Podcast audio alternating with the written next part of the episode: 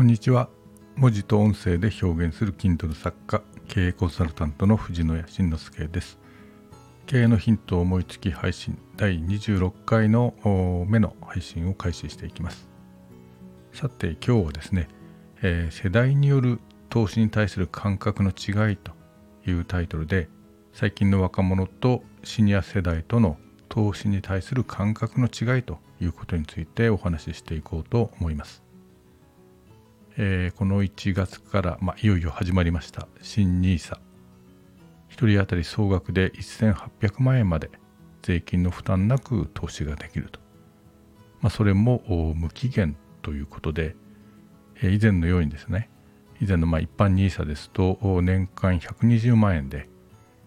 えー、積立 NISA ですと40万円でしたか。で期限も5年とか、えー、積立 NISA で20年と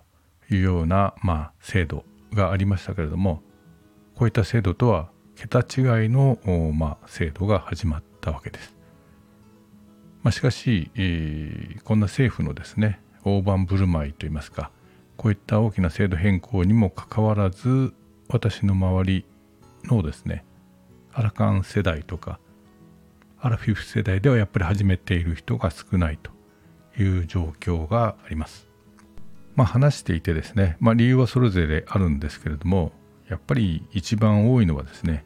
投資は怖いという、まあ、こういった感覚ですね。まあ、これ確かに無理もないと思うんです。我々世代はですね実際にバブルの崩壊であるとかリーマンショックというような大暴落を経験していますから、まあ、どうしても投資は怖いという感覚を持ってもおかしくないのかなと思います。まあ、えー、世代的にですね我々自体が直接大損をしたということではなくてもですね、えー、自分の父親であったり、えー、親戚のおじさんであったりですね、まあ、会社でも当時の部長や課長、まあ、こういった方々がですね、まあ、一時的には非常に羽振りが良かったのに何かある時から、まあ、大損をしてですね、えー、中にはですね自己破産をしたらしいよなんていうこう風の噂が流れてきたりしていましたからまあ確かに怖いというのも無理はないのかなと思います。しかしですね、まあ、最近の若い人は投資に関してちょっと違う感覚を持っているように思います。私はまあ株式投資をやってるということをですね、えー、まあ周りの人は知っていますのでですね、えー、特に若い方からまあ、投資について聞かれたり、まあ、話をしたりする機会があります。えー、彼らと話しているとですね、まあ、端的に彼らの印象はですね投資って儲かるんでしょうというような感覚を持っているようです。まあ、確かに、えー、日本の株式市場にしてもですね、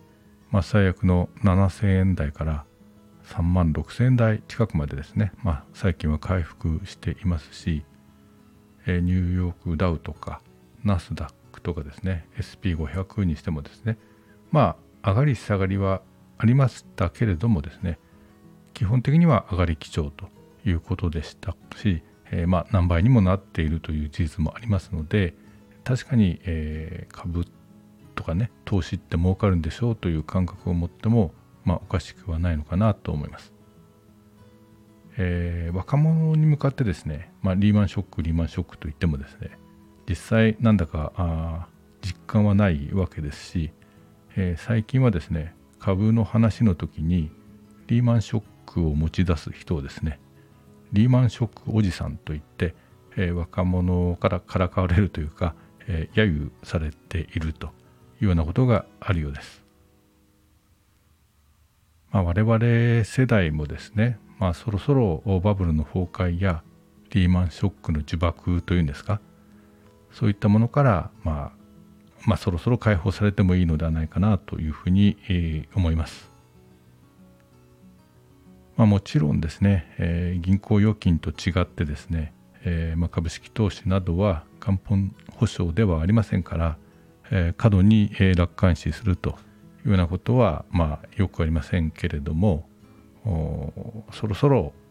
まあ、こういったですね預金偏重というか元本保証偏重から、まあ、解放されてもいいのかなというふうに思います。でそもそもですねあの銀行預金も元本保証とは言っていますが元本保証という言葉はですねその価値ですね、